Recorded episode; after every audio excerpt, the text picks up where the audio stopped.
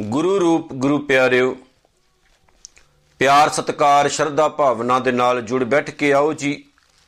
ਸਾਰੇ ਕਲਗੀਆਂ ਵਾਲੇ ਸੱਚੇ ਪਾਤਸ਼ਾਹ ਜੀ ਵੱਲੋਂ ਅਸੀਸਾਂ ਨਾਲ ਭਰੀ ਹੋਈ ਗੁਰੂ ਫਤਿਹ ਸਾਂਝੀ ਕਰੀਏ ਜੀ। ਆਖੋ, ਵਾਹਿਗੁਰੂ ਜੀ ਕਾ ਖਾਲਸਾ, ਵਾਹਿਗੁਰੂ ਜੀ ਕੀ ਫਤਿਹ।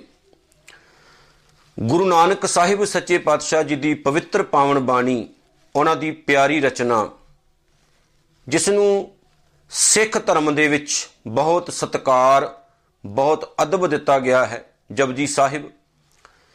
ਜਿਹਦਾ ਸਹੀ ਨਾਮ ਜਪ ਹੈ, ਪਰ ਜੀ ਸ਼ਬਦ ਅਸੀਂ ਆਪ ਸਤਕਾਰ ਵਜੋਂ ਲਗਾਉਨੇ ਆ ਤੇ ਉਹਨੂੰ ਅਸੀਂ ਜਪ ਜੀ ਸਾਹਿਬ ਸ਼ਬਦ ਦੇ ਨਾਲ ਸਤਕਾਰ ਨਾਲ ਪੜ੍ਹਦੇ ਆ ਇਹ ਰਚਨਾ ਧੰਨ ਗੁਰੂ ਨਾਨਕ ਸਾਹਿਬ ਸੱਚੇ ਪਾਤਸ਼ਾਹ ਜੀ ਦੀ ਇੱਕ ਸ਼ਾਹਕਾਰ ਰਚਨਾ ਹੈ। ਇੱਕ ਐਸੀ ਰਚਨਾ ਜਿਸ ਦੇ ਵਿੱਚ ਗੁਰੂ ਨਾਨਕ ਸਾਹਿਬ ਸੱਚੇ ਪਾਤਸ਼ਾਹ ਨੇ ਦੁਨੀਆ ਨੂੰ ਔਰ ਦੁਨੀਆ ਦੀ ਸਚਾਈ ਨੂੰ ਸੱਚੇ ਪਾਤਸ਼ਾਹ ਜੀ ਨੇ ਕਲਮਬੰਦ ਕੀਤਾ ਹੈ। ਜਦੋਂ ਅਸੀਂ ਜਪਜੀ ਸਾਹਿਬ ਦੀ ਪਾਵਨ ਬਾਣੀ ਨੂੰ ਬੜੇ ਧਿਆਨ ਦੇ ਨਾਲ ਪੜ੍ਹਦੇ ਹਾਂ, ਤੇ ਜ਼ਿੰਦਗੀ ਦੀ ਇੱਕ ਸਚਾਈ ਜਿਹੜੀ ਹੈ, ਉਹ ਸਾਡੇ ਸਾਹਮਣੇ ਸਤਿਗੁਰੂ ਜੀ ਨੇ ਬਿਆਨ ਕੀਤੀ ਹੈ।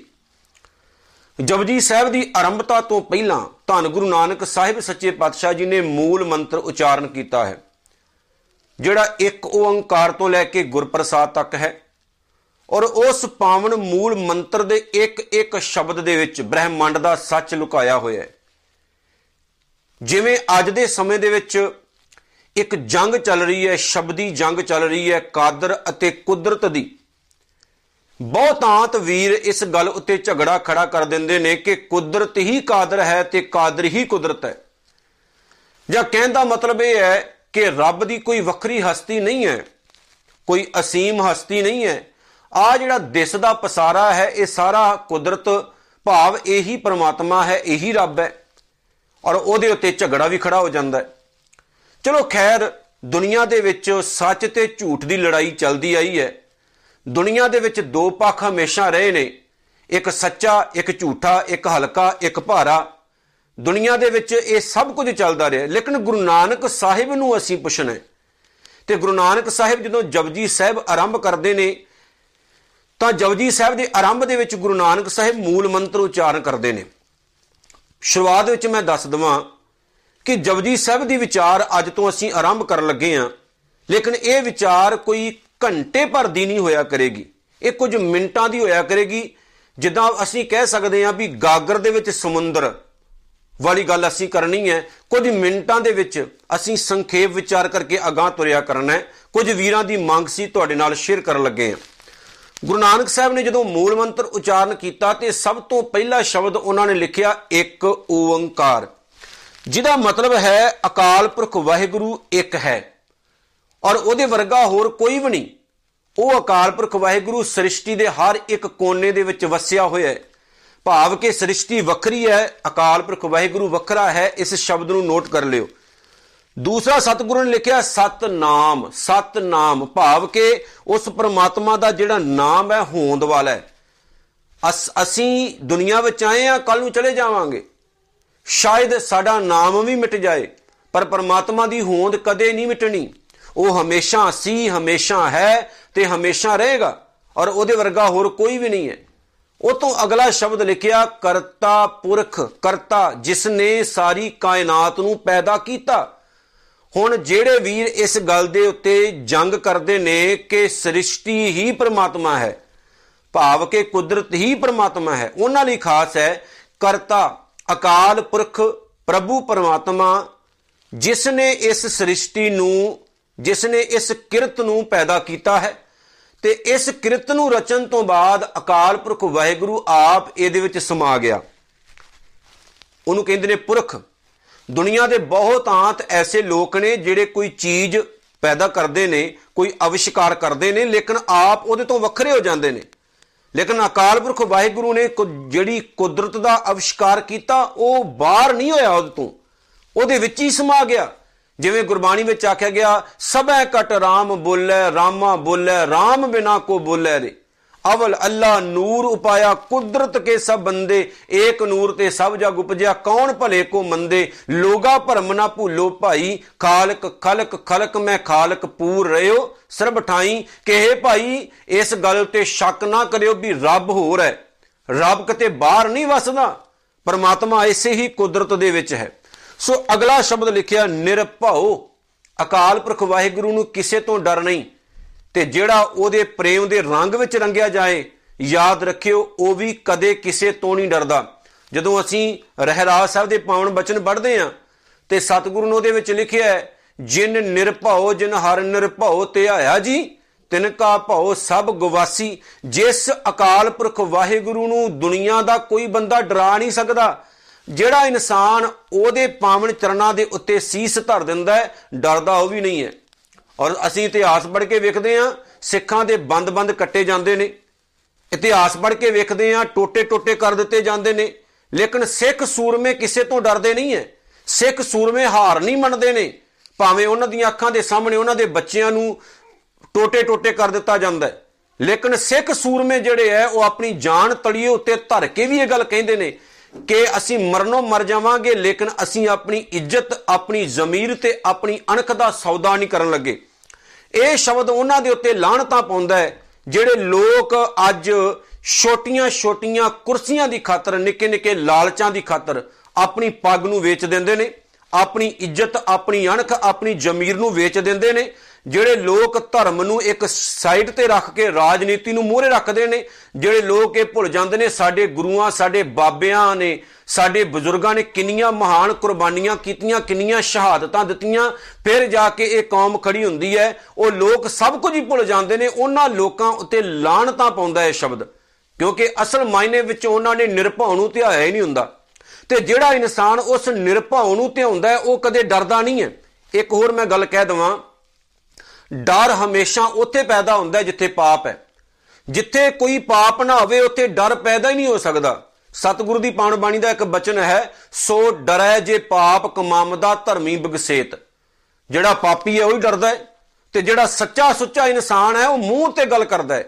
ਉਹ ਕਦੇ ਪਿੱਠ ਦੇ ਪਿੱਛੇ ਗੱਲ ਨਹੀਂ ਕਰੇਗਾ। ਸੱਚੇ ਸੁੱਚੇ ਇਨਸਾਨ ਨੂੰ ਕਿਸੇ ਦਾ ਡਰ ਨਹੀਂ ਹੁੰਦਾ ਤੇ ਨਾ ਉਹ ਪਿੱਠ ਦੇ ਪਿੱਛੇ ਖਲੋ ਕੇ ਕਿਸੇ ਦੀਆਂ ਚੁਗਲੀਆਂ, ਨਿੰਦਾ ਕਰਦਾ ਹੈ। ਉਹ ਕਹਿੰਦਾ ਜੋ ਸੱਚ ਹੈ, ਉਹ ਸੱਚ ਹੈ। ਔਰ ਮੈਂ ਡਰਾਂ ਵੀ ਕਿਉਂ ਤੇ ਕਾਦੇ ਵਾਸਤੇ ਡਰਾਂ? ਡਰਦਾ ਉਹੀ ਬੰਦਾ ਝਿਜਕਦਾ ਉਹੀ ਬੰਦਾ ਹੈ, ਜਿਹੜੇ ਬੰਦੇ ਨੂੰ ਕਿਸੇ ਚੀਜ਼ ਦਾ ਲਾਲਚ ਹੋਵੇ। ਹੁਣ ਪ੍ਰਮਾਤਮਾ ਨੂੰ ਸਾਥੋਂ ਕੋਈ ਲਾਲਚ ਤਾਂ ਨਹੀਂ? ਪ੍ਰਮਾਤਮਾ ਨੇ ਸਾਡੀ ਦੇਹ ਬਣਾਈ, ਕੁਦਰਤ ਨੂੰ ਖੜਾ ਕਰ ਦਿੱਤਾ, ਲੇਕਿਨ ਰੱਬ ਕਿਉਂ ਡਰੇ ਸਾਥੋਂ? ਅਸੀਂ ਡਰਦੇ ਹਾਂ ਕਿਉਂਕਿ ਸਾਨੂੰ ਨਿੱਕੇ ਨਿੱਕੇ ਲਾਲਚ ਹੁੰਦੇ ਨੇ। ਸਾਨੂੰ ਲਾਲਚ ਹੈ ਆਪਾਂ ਫਲਾਣੇ ਬੰਦੇ ਤੋਂ ਕੋਈ ਨੌਕਰੀ ਲੈਣੀ ਹੈ। ਲਾਲਚ ਹੈ ਫਲਾਣੇ ਬੰਦੇ ਤੋਂ ਆਪਾਂ ਕੋਈ ਫਾਇਦਾ ਲੈਣਾ ਹੈ। ਲਾਲਚ ਹੈ ਫਲਾਣੇ ਬੰਦੇ ਤੋਂ ਕਰਜ਼ਾ ਲੈਣਾ ਹੈ। ਲਾਲਚ ਹੈ ਜੀ ਫਲਾਣਾ ਬੰਦਾ ਮੂੰਹ ਮੱਥੇ ਲੱਗਦਾ ਹੈ, ਜੀ ਸਾਡੇ ਗਵਾਂਢ ਵਿੱਚ ਰਹਿੰਦਾ ਹੈ, ਜੀ ਉਹ ਕਿਸੇ ਗੁਰਦੁਆਰੇ ਦਾ ਪ੍ਰਧਾਨ ਹੈ, ਜੀ ਉਹ ਕਿਸੇ ਦੇਸ਼ ਦਾ ਮੰਤਰੀ ਸੰਤਰੀ ਹੈ। ਅਸੀਂ ਛੋਟੇ-ਛੋਟੇ ਲਾਲਚਾਂ ਦੇ ਖਾਤਰ ਬਹੁਤ ਵੱਡੀਆਂ ਜ਼ਿੰਦਗੀ ਵਿੱਚ ਗਲਤੀਆਂ ਕਰ ਜਾਂਦੇ ਆ ਡਰ ਜਾਂਦੇ ਆ ਅਸੀਂ। ਜੇ ਸਾਨੂੰ ਕਦੇ ਕਿਸੇ ਦੇ ਨਾਲ, ਕਿਸੇ ਸੱਚੇ ਬੰਦੇ ਨਾਲ ਖੜਨ ਦਾ ਮੌਕਾ ਮਿਲ ਜਾਏ, ਤੇ ਅਸੀਂ ਕਹਿੰਦੇ, ਨਹੀਂ ਜੀ ਆਪਾਂ ਕਿਉਂ ਖੜੀਏ ਜੀ? ਆਪਾਂ ਤਾਂ ਮੂੰਹ ਮੱਥੇ ਲੱਗਣਾ ਹੈ। ਇਹ ਡਰ ਹੈ ਔਰ ਜ਼ਿੰਦਗੀ ਦੇ ਵਿੱਚ ਛੋਟੇ-ਛੋਟੇ ਡਰ ਬਹੁਤ ਵੱਡੀਆਂ ਗਲਤੀਆਂ ਕਰ ਜਾਂਦੇ ਨੇ। ਯਾਦ ਰੱਖਿਓ, ਅਕਾਲ ਪੁਰਖ ਵਾਹਿਗੁਰੂ ਨਿਰਭਉ ਹੈ। ਉਹਨੂੰ ਕਦੇ ਵੀ ਕਿਸੇ ਤੋਂ ਡਰ ਨਹੀਂ ਹੈ, ਕਿਉਂਕਿ ਉਹ ਪਾਪੀ ਨਹੀਂ ਹੈ, ਅਸੀਂ ਪਾਪੀ ਹਾਂ। ਪਰਮਾਤਮਾ ਕਦੇ ਕਿਸੇ ਤੋਂ ਡਰਦਾ ਨਹੀਂ। ਅਗਲਾ ਸ਼ਬਦ ਹੈ, ਨਿਰਭਉ ਤੋਂ ਨਿਰਵੈਰ। ਉਹ ਅਕਾਲ ਪੁਰਖ ਵਾਹਿਗੁਰੂ ਕਿਸੇ ਨਾਲ ਵੈਰ ਨਹੀਂ ਰੱਖਦਾ। ਅਸੀਂ ਰੱਖਦੇ ਹਾਂ। ਛੋਟੀਆਂ-ਛੋਟੀਆਂ ਜੀਆਂ ਗੱਲਾਂ ਹੁੰਦੀਆਂ ਨੇ ਜ਼ਿੰਦਗੀ ਦੇ ਵਿੱਚ, ਅਸੀਂ ਉਹਨੂੰ ਵੈਰ ਭਾਵਨਾ ਪੈਦਾ ਕਰ ਲੈਨੇ ਉਹਨਾਂ ਦੇ ਪ੍ਰਤੀ ਆਪਣੇ ਮਨ ਦੇ ਵਿੱਚ। ਮਰਨੋਂ ਮਰ ਜਾਂਦੇ ਆ ਲੇਕਿਨ ਵੈਰ ਸਾਡੇ ਮਨ ਵਿੱਚੋਂ ਨਹੀਂ ਨਿਕਲਦਾ। ਕਿੰਨੇ ਲੋਕ ਨੇ ਜਿਹੜੇ ਰੋਜ਼ਾਨਾ ਪ੍ਰਮਾਤਮਾ ਦਾ ਦਿੱਤਾ ਹੋਇਆ ਖਾਂਦੇ ਨੇ, ਰੱਬ ਫੇਰ ਵੀ ਉਹਨਾਂ ਨਾਲ ਵੈਰ ਵਿਰੋਧਤਾ ਨਹੀਂ ਰੱਖਦਾ। ਅਸੀਂ ਪ੍ਰਮਾਤਮਾ ਨੂੰ ਭੁੱਲ ਜਾਂਦੇ ਆ ਪ੍ਰਮਾਤਮਾ ਸਾਨੂੰ ਨਹੀਂ ਭੁੱਲਦਾ। ਵੈਰ ਵਿਰੋਧ ਰੱਖਣ ਨਾਲ ਅੰਦਰ ਈਰਖਾ ਪੈਦਾ ਹੁੰਦੀ ਹੈ।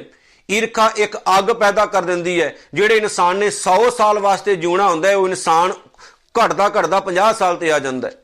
ਕਿਉਂਕਿ ਵੈਰ ਵਿਰੋਧ ਇੱਕ ਇਦਾਂ ਦੀ ਅੱਗ ਹੈ ਜਿਹੜੀ ਸਾਨੂੰ ਆਪਣੇ ਅੰਦਰੋਂ ਸਾੜਦੀ ਹੈ। ਯਾਦ ਰੱਖਿਓ, ਮੈਂ ਇੱਕ ਵਾਰੀ ਇੱਕ ਸ਼ਬਦ ਵਰਤੇ ਸੀ ਕਿ ਬੰਦਾ ਬੰਦੇ ਨੂੰ ਨਹੀਂ ਮਾਰਦਾ, ਬੰਦੇ ਨੂੰ ਬੰਦੇ ਦੇ ਪਾਪ ਮਾਰਦੇ ਐ ਔਰ ਪਾਪ ਇੰਨੇ ਅੰਦਰ ਪੈਦਾ ਇਨਸਾਨ ਕਰ ਲੈਂਦਾ ਕਿ ਬੰਦੇ ਨੂੰ ਉਹ ਪਾਪ ਹੀ ਡਬੋ ਜਾਂਦੇ ਨੇ। ਕਦੇ ਵੀ ਦੁਨੀਆ ਵਿੱਚ ਰਹਿੰਦੇ ਹੋ, ਇਹ ਚੀਜ਼ ਯਾਦ ਰੱਖਿਓ ਨਾ ਸਾਡੇ ਦਾਦੇ ਰਹੇ, ਨਾ ਪੜਦਾਦੇ ਰਹੇ, ਨਾ ਵੱਡੇ ਰਹੇ। ਰਹਿਣਾ ਇਸ ਸੰਸਾਰ ਵਿੱਚ ਕਿਸੇ ਵੀ, ਕਿਸੇ ਨੇ ਨਹੀਂ। ਫਿਰ ਵੈਰ ਵਿਰੋਧ ਕਿਉਂ ਰੱਖੀਏ? ਪਰਮਾਤਮਾ ਵੈਰ ਵਿਰੋਧ ਨਹੀਂ ਰੱਖਦਾ। ਉਹ ਨਿਸ਼ਕਾਮ ਹੋ ਕੇ ਚੱਲਦਾ ਹੈ ਤੇ ਅਸੀਂ ਨਿੱਕੀਆਂ ਨਿੱਕੀਆਂ ਗੱਲਾਂ ਕਰਕੇ ਦੁਨੀਆ ਨਾਲ ਲੜਦੇ ਹਾਂ। ਅਗਲਾ ਸ਼ਬਦ ਹੈ ਅਕਾਲ ਮੂਰਤ। ਉਸ ਪ੍ਰਮਾਤਮਾ ਦੀ ਜਿਹੜੀ ਹਸਤੀ ਹੈ, ਉਹ ਸਮੇਂ ਤੋਂ ਰਹਿਤ ਹੈ। ਉਹ ਸਮੇਂ ਵਿੱਚ ਨਹੀਂ ਹੈ। ਨਾ ਪ੍ਰਮਾਤਮਾ ਜੰਮਿਆ ਨਾ ਪ੍ਰਮਾਤਮਾ ਬੱਚਾ ਬਣਿਆ। ਨਾ ਬੁੱਢਾ, ਨਾ ਮਰੇਗਾ, ਨਾ ਜਵਾਨ ਹੋਇਆ। ਉਹ ਪ੍ਰਮਾਤਮਾ ਜਿਹੜਾ ਹੈ, ਉਹਦਾ ਜਿਹੜਾ ਸਰੂਪ ਹੈ, ਉਹ ਕਾਲ ਤੋਂ ਪਰਾਂ ਹੈ। ਭਾਵ ਕਿ ਉਹ ਪ੍ਰਮਾਤਮਾ ਦਾ ਸਰੀਰ ਨਾਸ਼ ਰਹਿਤ ਹੈ। ਉਹ ਸਮੇਂ ਦੇ ਚੱਕਰ ਵੀ ਉਹਦੇ ਵਿੱਚ ਨਹੀਂ ਪੈਂਦਾ ਹੈ। ਜਿਵੇਂ ਅੱਜ ਸਾਡੀ ਸ਼ਕਲ ਕੋਈ ਹੋਰ ਹੈ ਕੱਲ ਨੂੰ ਕੋਈ ਹੋਰ ਹੋਣੀ, ਫਿਰ ਆਪਾਂ ਮਰ ਮੁੱਕ ਜਾਣਾ। ਲੇਕਿਨ ਪਰਮਾਤਮਾ ਦਾ ਸਰੂਪ ਇਸ ਤਰ੍ਹਾਂ ਦਾ ਨਹੀਂ। ਉਹ ਹਮੇਸ਼ਾ ਸੀ, ਹਮੇਸ਼ਾ ਹੈ, ਹਮੇਸ਼ਾ ਰਹੇਗਾ। ਅਜੂਨੀ ਪਰਮਾਤਮਾ ਜੂਨਾ ਵਿੱਚ ਨਹੀਂ ਹੁੰਦਾ ਹਰ ਇੱਕ ਜੀਵ ਕਿਸੇ ਨਾ ਕਿਸੇ ਤਰੀਕੇ ਨਾਲ ਸੰਸਾਰ ਵਿੱਚ ਪੈਦਾ ਹੁੰਦਾ ਹੈ। ਕੋਈ ਨਾ ਕੋਈ ਉਹਦਾ ਜਰੀਆ ਹੁੰਦਾ ਹੈ, ਦੁਨੀਆ ਵਿੱਚ ਪੈਦਾ ਹੁੰਦਾ। ਜਿਵੇਂ ਸਾਡਾ ਜਰੀਆ ਸਾਡੇ ਪਿਤਾ ਤੇ ਸਾਡੀ ਮਾਤਾ ਹੈ। ਜਾਨਵਰਾਂ ਦੇ ਜਰੀਏ ਜਾਨਵਰ ਹੁੰਦੇ ਨੇ। ਇੱਕ ਜਿਹੜਾ ਦਰਖਤ ਹੈ, ਉਹਦਾ ਜਰੀਆ ਕੋਈ ਬੀਜ ਹੁੰਦਾ ਹੈ। ਕੋਈ ਬਨਸਪਤੀ ਹੈ, ਉਹਦਾ ਜਰੀਆ ਬੀਜ ਹੁੰਦੇ ਨੇ। ਕੋਈ ਵੀ ਇਸ ਤਰ੍ਹਾਂ ਆਪਣੇ ਆਪ ਪੈਦਾ ਨਹੀਂ ਹੁੰਦਾ ਹੈ। ਲੇਕਿਨ ਅਕਾਲ ਪੁਰਖ ਵਾਹਿਗੁਰੂ ਪ੍ਰਭੂ ਪਰਮਾਤਮਾ ਆਪਣੇ ਆਪ ਤੋਂ ਪੈਦਾ ਹੋਇਆ ਹੈ, ਜਿਹਨੂੰ ਕਿਹਾ ਅਗਲੇ ਸ਼ਬਦਾਂ ਵਿੱਚ ਸਹਿਬ ਹੰਗ, ਉਹਦੀ ਹਸਤੀ ਆਪਣੇ ਆਪ ਤੋਂ ਬਣੀ ਹੈ। ਉਹਨੂੰ ਕਦੀ ਕਿਸੇ ਨੇ ਬਣਾਇਆ ਨਹੀਂ। ਤੇ ਇੱਥੇ ਮੈਨੂੰ ਇੱਕ ਗੱਲ ਯਾਦ ਆ ਗਈ, ਜੇ ਅਸੀਂ ਪ੍ਰਮਾਤਮਾ ਨੂੰ ਕਹੀਏ ਵੀ ਤੂੰ ਛੋਟਾ ਹੋ ਜਾ ਤੇ ਉਹਨੇ ਛੋਟਾ ਨਹੀਂ ਹੋ ਜਾਣਾ, ਜੇ ਉਹਨੂੰ ਕਹੀਏ ਤੂੰ ਵੱਡਾ ਹੋ ਜਾ ਤੇ ਉਹਨੇ ਵੱਡਾ ਨਹੀਂ ਹੋ ਜਾਣਾ। ਉਹਦੀ ਹਸਤੀ ਜਿਸ ਤਰ੍ਹਾਂ ਦੀ ਹੈ, ਉਸ ਤਰ੍ਹਾਂ ਦੀ ਹੀ ਰਹਿਣੀ ਹੈ। ਸਾਡੇ ਕਹਿਣ ਨਾਲ ਕੁਝ ਨਹੀਂ ਹੋਣ ਲੱਗਾ, ਇਹ ਗੱਲ ਹਮੇਸ਼ਾ ਯਾਦ ਰੱਖਿਓ। ਅਗਲਾ ਸ਼ਬਦ ਸਤਿਗੁਰੂ ਨੇ ਵਰਤਿਆ ਗੁਰ ਪ੍ਰਸਾਦ ਕਹਿੰਦੇ, ਪਿਆਰਿਓ, ਇਹੋ ਜੀਆਂ ਮਹਾਨ ਰਹਿਮਤਾਂ ਵਾਲਾ ਜਿਹੜਾ ਅਕਾਲ ਪੁਰਖ ਵਾਹਿਗੁਰੂ ਹੈ, ਉਹ ਆਪਣੇ ਆਪ ਤੋਂ ਪੈਦਾ ਹੋਣ ਵਾਲਾ, ਜਿਹੜਾ ਅਜੂਨੀ ਹੈ, ਜਿਹੜਾ ਅਕਾਲ ਮੂਰਤ ਹੈ, ਜਿਹੜਾ ਨਿਰਭਉ ਨਿਰਵੈਰ ਹੈ ਜਿਨੇ ਸਾਰੀ ਕਾਇਨਾਤ ਪੈਦਾ ਕੀਤੀ ਹੈ, ਜਿਹੜਾ ਜਰੇ ਜਰੇ ਦੇ ਵਿੱਚ ਵਸਦਾ ਹੈ, ਐਸਾ ਅਕਾਲ ਪੁਰਖ ਵਾਹਿਗੁਰੂ ਜੇ ਪਾਉਣਾ ਚਾਹੁੰਦੇ ਹੋ ਤੇ ਮੇਰੇ ਮਾਲਕ ਜੀ ਕਹਿੰਦੇ ਨੇ ਹੱਥ ਜੋੜ ਕੇ ਗੁਰੂ ਗ੍ਰੰਥ ਸਾਹਿਬ ਦੇ ਮੂਹਰੇ ਖੜੇ ਹੋ ਜਾਓ, ਕਿਉਂਕਿ ਗੁਰੂ ਦੀ ਕਿਰਪਾ ਤੋਂ ਬਗੈਰ, ਗੁਰੂ ਦੇ ਪ੍ਰਸਾਦ ਤੋਂ ਬਗੈਰ ਐਸਾ ਅਕਾਲ ਪੁਰਖ ਵਾਹਿਗੁਰੂ ਕਦੇ ਮਿਲਦਾ ਹੀ ਨਹੀਂ। ਹੁਣ ਜਦੋਂ ਮੂਲ ਮੰਤਰ ਲਿਖਿਆ ਮੇਰੇ ਮਾਲਕ ਜੀ ਨੇ, ਤੇ ਮੂਲ ਮੰਤਰ ਤੋਂ ਬਾਅਦ ਇੱਕ ਸ਼ਬਦ ਸਤਿਗੁਰੂ ਜੀ ਨੇ ਵਰਤਿਆ, ਔਰ ਉਹ ਸ਼ਬਦ ਹੈ ਜਪ। ਮੂਲ ਮੰਤਰ ਦੀ ਸਮਾਪਤੀ ਗੁਰਪ੍ਰਸਾਦ ਤੱਕ ਹੈ। ਬਹੁਤ ਸਾਰੇ ਵੀਰ ਮੂਲ ਮੰਤਰ ਨੂੰ ਜਪ ਤੇ ਆਦ ਸੱਚ ਜੁਗਾਦ ਸੱਚ ਤੱਕ ਜੋੜਦੇ ਨੇ। ਪਰ ਅਸਲ ਦੇ ਵਿੱਚ ਇਹ ਭੁੱਲ ਹੈ, ਸਿੱਖ ਰਹਿਤ ਮਰਿਆਦਾ ਅਕਾਲ ਤੱਕ ਸਾਹਿਬ ਤੋਂ ਜਿਹੜੀ ਲਾਗੂ ਹੋਈ ਹੈ, ਉਸ ਸਿੱਖ ਰਹਿਤ ਮਰਿਆਦਾ ਦੇ ਵਿੱਚ ਵੀ ਮੂਲ ਮੰਤਰ ਦਾ ਆਹੀ ਇੱਕ ਰੂਪ ਦਿਖਾਇਆ ਗਿਆ ਸ਼੍ਰੀ ਗੁਰੂ ਗ੍ਰੰਥ ਸਾਹਿਬ ਦੇ ਵਿੱਚ ਕਿਤੇ ਵੀ ਮੂਲ ਮੰਤਰ ਦਾ ਰੂਪ ਇਹ ਨਹੀਂ ਜਿਹੜਾ ਅਸੀਂ ਆਪਣੀ ਮਰਜ਼ੀ ਦੇ ਨਾਲ ਚਲਾ ਰਹੇ ਹਾਂ। ਮੂਲ ਮੰਤਰ ਸਹੀ ਮਾਇਨੇ 'ਚ ਇੱਕ ਓੰਕਾਰ ਤੋਂ ਲੈ ਕੇ ਗੁਰਪ੍ਰਸਾਦ ਤੱਕ ਹੈ। ਜਿਹਦੇ ਵਿੱਚ ਰੱਬੀ ਗੁਣਾ ਦਾ ਜ਼ਿਕਰ ਕੀਤਾ ਗਿਆ ਹੈ। ਉਹਦੇ ਤੋਂ ਬਾਅਦ ਜਪ ਹੈ। ਜਪ ਜਪਜੀ ਸਾਹਿਬ ਦਾ ਨਾਮ ਹੈ, ਭਾਵ ਪਾਵਨ ਬਾਣੀ ਦਾ ਸਰਲੇਖ ਹੈ। ਉਹਦੇ ਤੋਂ ਅੱਗੇ ਸ਼ਲੋਕ ਸ਼ੁਰੂ ਹੁੰਦਾ ਹੈ। ਜਪਜੀ ਸਾਹਿਬ ਦੇ ਦੋ ਸ਼ਲੋਕ ਹੈ। ਪਹਿਲਾ ਆਦ ਸੱਚ, ਜੁਗਾਲ ਸੱਚ, ਦੂਸਰਾ ਪਵਨ ਗੁਰੂ ਪਾਣੀ ਪਿਤਾ। ਜਪ ਬਾਣੀ ਦਾ ਨਾਮ ਹੈ, ਫਿਰ ਸ਼ਲੋਕ ਆਰੰਭ ਹੁੰਦਾ ਹੈ, ਆਦ ਸੱਚ, ਜੁਗਾਦ ਸੱਚ। ਪ੍ਰੋਫੈਸਰ ਸਾਹਿਬ ਸਿੰਘ ਨੇ ਅਰਥ ਬੜੇ ਪਿਆਰੇ ਕੀਤੇ ਨੇ, ਕਹਿੰਦੇ, ਅਕਾਲ ਪੁਰਖ ਵਾਹਿਗੁਰੂ ਮੁੱਢ ਤੋਂ ਹੀ ਹੋਣ ਵਾਲਾ ਹੈ, ਮੁੱਢ ਭਾਵ ਜਦੋਂ ਤੋਂ ਕਾਇਨਾਤ ਪੈਦਾ ਹੋਈ, ਉਦੋਂ ਵੀ ਪ੍ਰਮਾਤਮਾ ਮੌਜੂਦ ਸੀ ਇਸ ਕਾਇਨਾਤ ਵਿੱਚ। ਜੁਗਾਦ ਸੱਚ, ਜੁਗਾਂ ਦੇ ਮੁੱਢ ਤੋਂ ਵੀ ਮੌਜੂਦ ਸੀ, ਭਾਵ ਜਦੋਂ ਤੋਂ ਬ੍ਰਾਹਮਣ ਜੁਗਾਂ ਦੀ ਸ਼ੁਰੂਆਤ ਕਰਦਾ ਹੈ, ਦੁਆਪਰ, ਤਰੇਤਾ ਸਤਜੁਗ ਕਲਯੁਗ, ਆਦਿਕ ਜਿਹੜੇ ਜੁਗਾਂ ਦੀ ਗੱਲ ਕੀਤੀ ਜਾਂਦੀ ਹੈ, ਪ੍ਰਮਾਤਮਾ ਉਸ ਟਾਈਮ ਵੀ ਮੌਜੂਦ ਸੀ, ਪਰ ਬੰਦੇ ਦੀਆਂ ਅੱਖਾਂ ਮਾੜੀਆਂ ਸੀ। ਬੰਦੇ ਨੇ ਜਾਂ ਕਾਲੀਆਂ ਐਨਕਾਂ ਲਾਈਆਂ ਸੀ, ਬੰਦੇ ਨੂੰ ਰੱਬ ਨਜ਼ਰ ਨਹੀਂ ਆਇਆ। ਰੱਬ ਦੇ ਪੈਦਾ ਕੀਤੇ ਹੋਏ ਬੰਦਿਆਂ ਨੂੰ ਹੀ ਬੰਦਾ ਰੱਬ ਮੰਨ ਕੇ ਬਹਿ ਗਿਆ। ਜਿਵੇਂ ਸਤਿਗੁਰੂ ਨੇ ਪਾਣ ਬਾਣੀ ਵਿੱਚ ਆਖਿਆ ਨਾ 10 ਅਵਤਾਰ ਰਾਜੇ ਹੋਏ ਵਰਤੇ ਮਹਾਦੇਵ ਅਵਤੂਤਾ ਤਿਨ ਵੀ ਅੰਤ ਨਾ ਪਾਇਓ ਤਾਂ ਕਾ ਲਾਏ ਥੱਕੇ ਬਪੂਤਾ। ਸਤਿਗੁਰੂ ਨੇ ਪਾਣ ਬਾਣੀ ਵਿੱਚ ਆਖਿਆ, ਜਿਹੜੇ 10 ਅਵਤਾਰ ਪੈਦਾ ਹੋਏ, ਉਹਨਾਂ ਨੂੰ ਹੀ ਬੰਦੇ ਨੇ ਰੱਬ ਮੰਨ ਲਿਆ। ਜਿਵੇਂ ਰਾਮ ਜੀ ਪੈਦਾ ਹੋਏ ਕ੍ਰਿਸ਼ਨ ਜੀ ਪੈਦਾ ਹੋਏ, ਵਿਸ਼ਨੂੰ ਜੀ ਪੈਦਾ ਹੋਏ, ਬ੍ਰਹਮਾ ਜੀ ਪੈਦਾ ਹੋਏ, ਸ਼ਿਵ ਜੀ ਪੈਦਾ ਹੋਏ, ਬੰਦਾ ਉਹਨਾਂ ਨੂੰ ਹੀ ਰੱਬ ਮੰਨ ਕੇ ਬੈਠ ਗਿਆ। ਲੇਕਿਨ ਜਿਹੜਾ ਅਕਾਲ ਪੁਰਖ ਉਸ ਟਾਈਮ ਵੀ ਮੌਜੂਦ ਸੀ, ਉਸ ਰੱਬ ਨੂੰ ਨਹੀਂ ਮੰਨਿਆ, ਉਹਦੇ ਚਰਨ ਨਹੀਂ ਪਕੜੇ। ਜਿਸ ਰੱਬ ਨੇ ਬੰਦੇ ਪੈਦਾ ਕੀਤੇ, ਉਹਨਾਂ ਦੇ ਚਰਨ ਪਕੜ ਕੇ ਬੰਦਾ ਬਹਿ ਗਿਆ। ਇੱਕ ਇਨਸਾਨ ਨੂੰ ਤਾਂ ਰਾਮ ਮੰਨ ਲਿਆ, ਪਰ ਜਿਹੜੇ ਰਾਮ ਨੇ ਉਸ ਰਾਮ ਨੂੰ ਪੈਦਾ ਕੀਤਾ, ਉਹਨੂੰ ਤਾਂ ਕਦੇ ਭਗਵਾਨ ਕਿਹਾ ਹੀ ਨਹੀਂ। ਜਿਸ ਵਾਹਿਗੁਰੂ ਨੇ, ਜਿਸ ਪ੍ਰਮਾਤਮਾ ਨੇ ਸ਼ਿਵ ਨੂੰ ਪੈਦਾ ਕੀਤਾ, ਉਹਨੂੰ ਤਾਂ ਕਦੇ ਪ੍ਰਮਾਤਮਾ ਨੂੰ ਮੰਨਿਆ ਹੀ ਨਹੀਂ। ਤੇ ਗੁਰਬਾਣੀ ਕਹਿੰਦੀ ਹੈ ਕਿ ਬੰਦੇ ਨੇ ਉਹਨਾਂ ਲੋਕਾਂ ਦੇ ਚਰਨ ਘੁੱਟ ਕੇ ਪਕੜ ਲਏ, ਜਿਨ੍ਹਾਂ ਨੂੰ ਰੱਬ ਨੇ ਪੈਦਾ ਕੀਤਾ, ਸਾਡੇ ਵਰਗਿਆਂ ਨੂੰ। ਤੇ ਬੰਦਾ ਬੰਦੇ ਦਾ ਹੀ ਬੰਦਾ ਹੋ ਕੇ ਬੈਠ ਗਿਆ, ਰੱਬ ਨੂੰ ਭੁੱਲ ਗਿਆ। ਗੁਰੂ ਨਾਨਕ ਸਾਹਿਬ ਕਹਿੰਦੇ, ਪ੍ਰਮਾਤਮਾ ਉਦੋਂ ਵੀ ਮੌਜੂਦ ਸੀ ਜਦੋਂ ਕਾਇਨਾਤ ਨਹੀਂ ਸੀ। ਪਰਮਾਤਮਾ ਉਦੋਂ ਵੀ ਮੌਜੂਦ ਸੀ ਜਦੋਂ ਕਾਇਨਾਤ ਸੀ। ਪਰਮਾਤਮਾ ਉਦੋਂ ਵੀ ਮੌਜੂਦ ਸੀ ਜਦੋਂ ਚਾਰ ਯੁੱਗਾਂ ਦੀ ਸ਼ੁਰੂਆਤ ਹੋਈ। ਪਰਮਾਤਮਾ ਉਦੋਂ ਵੀ ਮੌਜੂਦ ਹੈ ਜਦੋਂ ਕੋਈ ਨਹੀਂ ਸੀ ਸੰਸਾਰ ਵਿੱਚ। ਸਤਿਗੁਰੂ ਕਹਿੰਦੇ ਨੇ, ਹੈ ਭੀ ਸੱਚ, ਐਸ ਟਾਈਮ ਵੀ ਰੱਬ ਮੌਜੂਦ ਹੈ। ਬੰਦਿਆ ਅੱਖ ਪੁੱਟ ਕੇ ਰੱਬ ਦੇ ਚਰਨ ਪਕੜ। ਨਾਨਕ ਹੋਸੀ ਭੀ ਸੱਚ ਤੇ ਗੁਰੂ ਨਾਨਕ ਸਾਹਿਬ ਕਹਿੰਦੇ, ਆਉਣ ਵਾਲੇ ਸਮੇਂ ਵਿੱਚ ਵੀ ਉਹ ਸੱਚ ਮੌਜੂਦ ਹੋਏਗਾ, ਰੱਬ ਮੌਜੂਦ ਹੋਏਗਾ। ਗਲਤੀਆਂ ਬੰਦੇ ਦੀਆਂ ਨੇ, ਕਿਉਂਕਿ ਬੰਦਾ ਪਰਮਾਤਮਾ ਨੂੰ ਵੇਖਦਾ ਹੀ ਨਹੀਂ, ਬੰਦਾ ਤਾਂ ਨਿੱਕੀਆਂ ਨਿੱਕੀਆਂ ਗੱਲਾਂ ਦੇ ਪਿੱਛੇ ਹੀ ਤੁਰਿਆ ਫਿਰਦਾ ਆਓ ਸਾਰੇ ਜਾਣੇ ਗੁਰੂ ਨਾਨਕ ਸਾਹਿਬ ਦਾ ਧੰਨਵਾਦ ਕਰੀਏ ਕਿ ਮਾਲਕਾ ਸਾਡੀਆਂ ਅੱਖਾਂ ਖੋਲਣ ਲਈ ਤੇਰਾ ਧੰਨਵਾਦ। ਅੱਜ ਦੀ ਵੀਡੀਓ ਇੱਥੇ ਹੀ ਸਮਾਪਤ ਹੈ। ਜਪਜੀ ਸਾਹਿਬ ਦੇ ਸ਼ੁਰੂਆਤ ਵਿੱਚ ਮੂਲ ਮੰਤਰ, ਉਸ ਤੋਂ ਬਾਅਦ ਜਪ ਸਰਲੇਖ ਪਾਉਣ ਬਾਣੀ ਦਾ ਨਾਮ ਅਤੇ ਪਹਿਲਾ ਸ਼ਲੋਕ, ਆਦ ਸੱਚ, ਜੁਗਾਦ ਸੱਚ, ਹੈ ਭੀ ਸੱਚ, ਨਾਨਕ ਹੋਸੀ ਭੀ ਸੱਚ। ਇਹਦੀ ਆਪਾਂ ਵਿਚਾਰ ਕੀਤੀ ਹੈ। ਮੈਂ ਸ਼ੁਰੂਆਤ ਵਿੱਚ ਹੀ ਬੇਨਤੀ ਕੀਤੀ, ਬਿਲਕੁਲ ਸੰਖੇਪ ਜੀ ਵਿਚਾਰ ਲੈ ਕੇ ਅਗਾਹ ਚੱਲਾਂਗੇ, ਕਿਉਂਕਿ ਬਹੁਤ ਸਾਰੇ ਵੀਰਾਂ ਦੀਆਂ ਈਮੇਲ ਆਈਆਂ ਨੇ ਕਿ ਜਪਜੀ ਸਾਹਿਬ ਦੀ ਸੰਖੇਪ ਵਿਚਾਰ ਨਾਲ ਜੁੜੀਏ।